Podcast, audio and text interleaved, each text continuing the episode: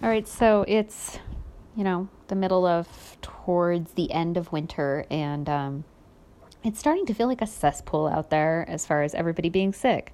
I know several people who've gotten the flu proper. Um, there seem to be a lot of like nasty colds and stuff going around. My friends that have gotten those, um, it's taken a long time to recover. Um, I just feel like in my house with the cold weather and all the heater and the space heaters going to stay warm enough in my basement to work that my throat is dry.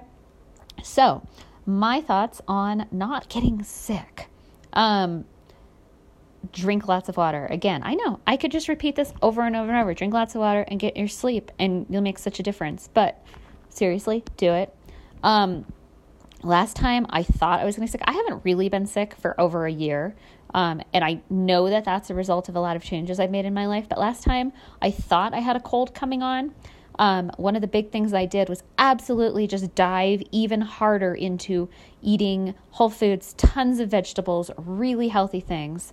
Um, big difference for me. Um, I feel like I actually completely held off getting sick because of that. Um, you know, there are a number of sort of supplement products out there, vitamins, minerals, whatever, that you could take also to help fend off illness. But at the end of the day, I think whole foods makes a huge difference. Um, I you know, was just cramming spinach and squash and peppers and like vegetables and fruit into my body as hard as I could for those couple days where I started sniffling and I didn't feel great and I didn't get sick. So, um, that is definitely a strategy I'm going to employ this week as well, um, just to make sure nothing happens. Um, so, if you feel like something's going or starting to brew, or you're just around a lot of people who are sick, which seems to be all of us right now, um, unless you're up hiding out in the woods like me. But unfortunately, I was in Denver twice this weekend, so I was around people. Uh oh.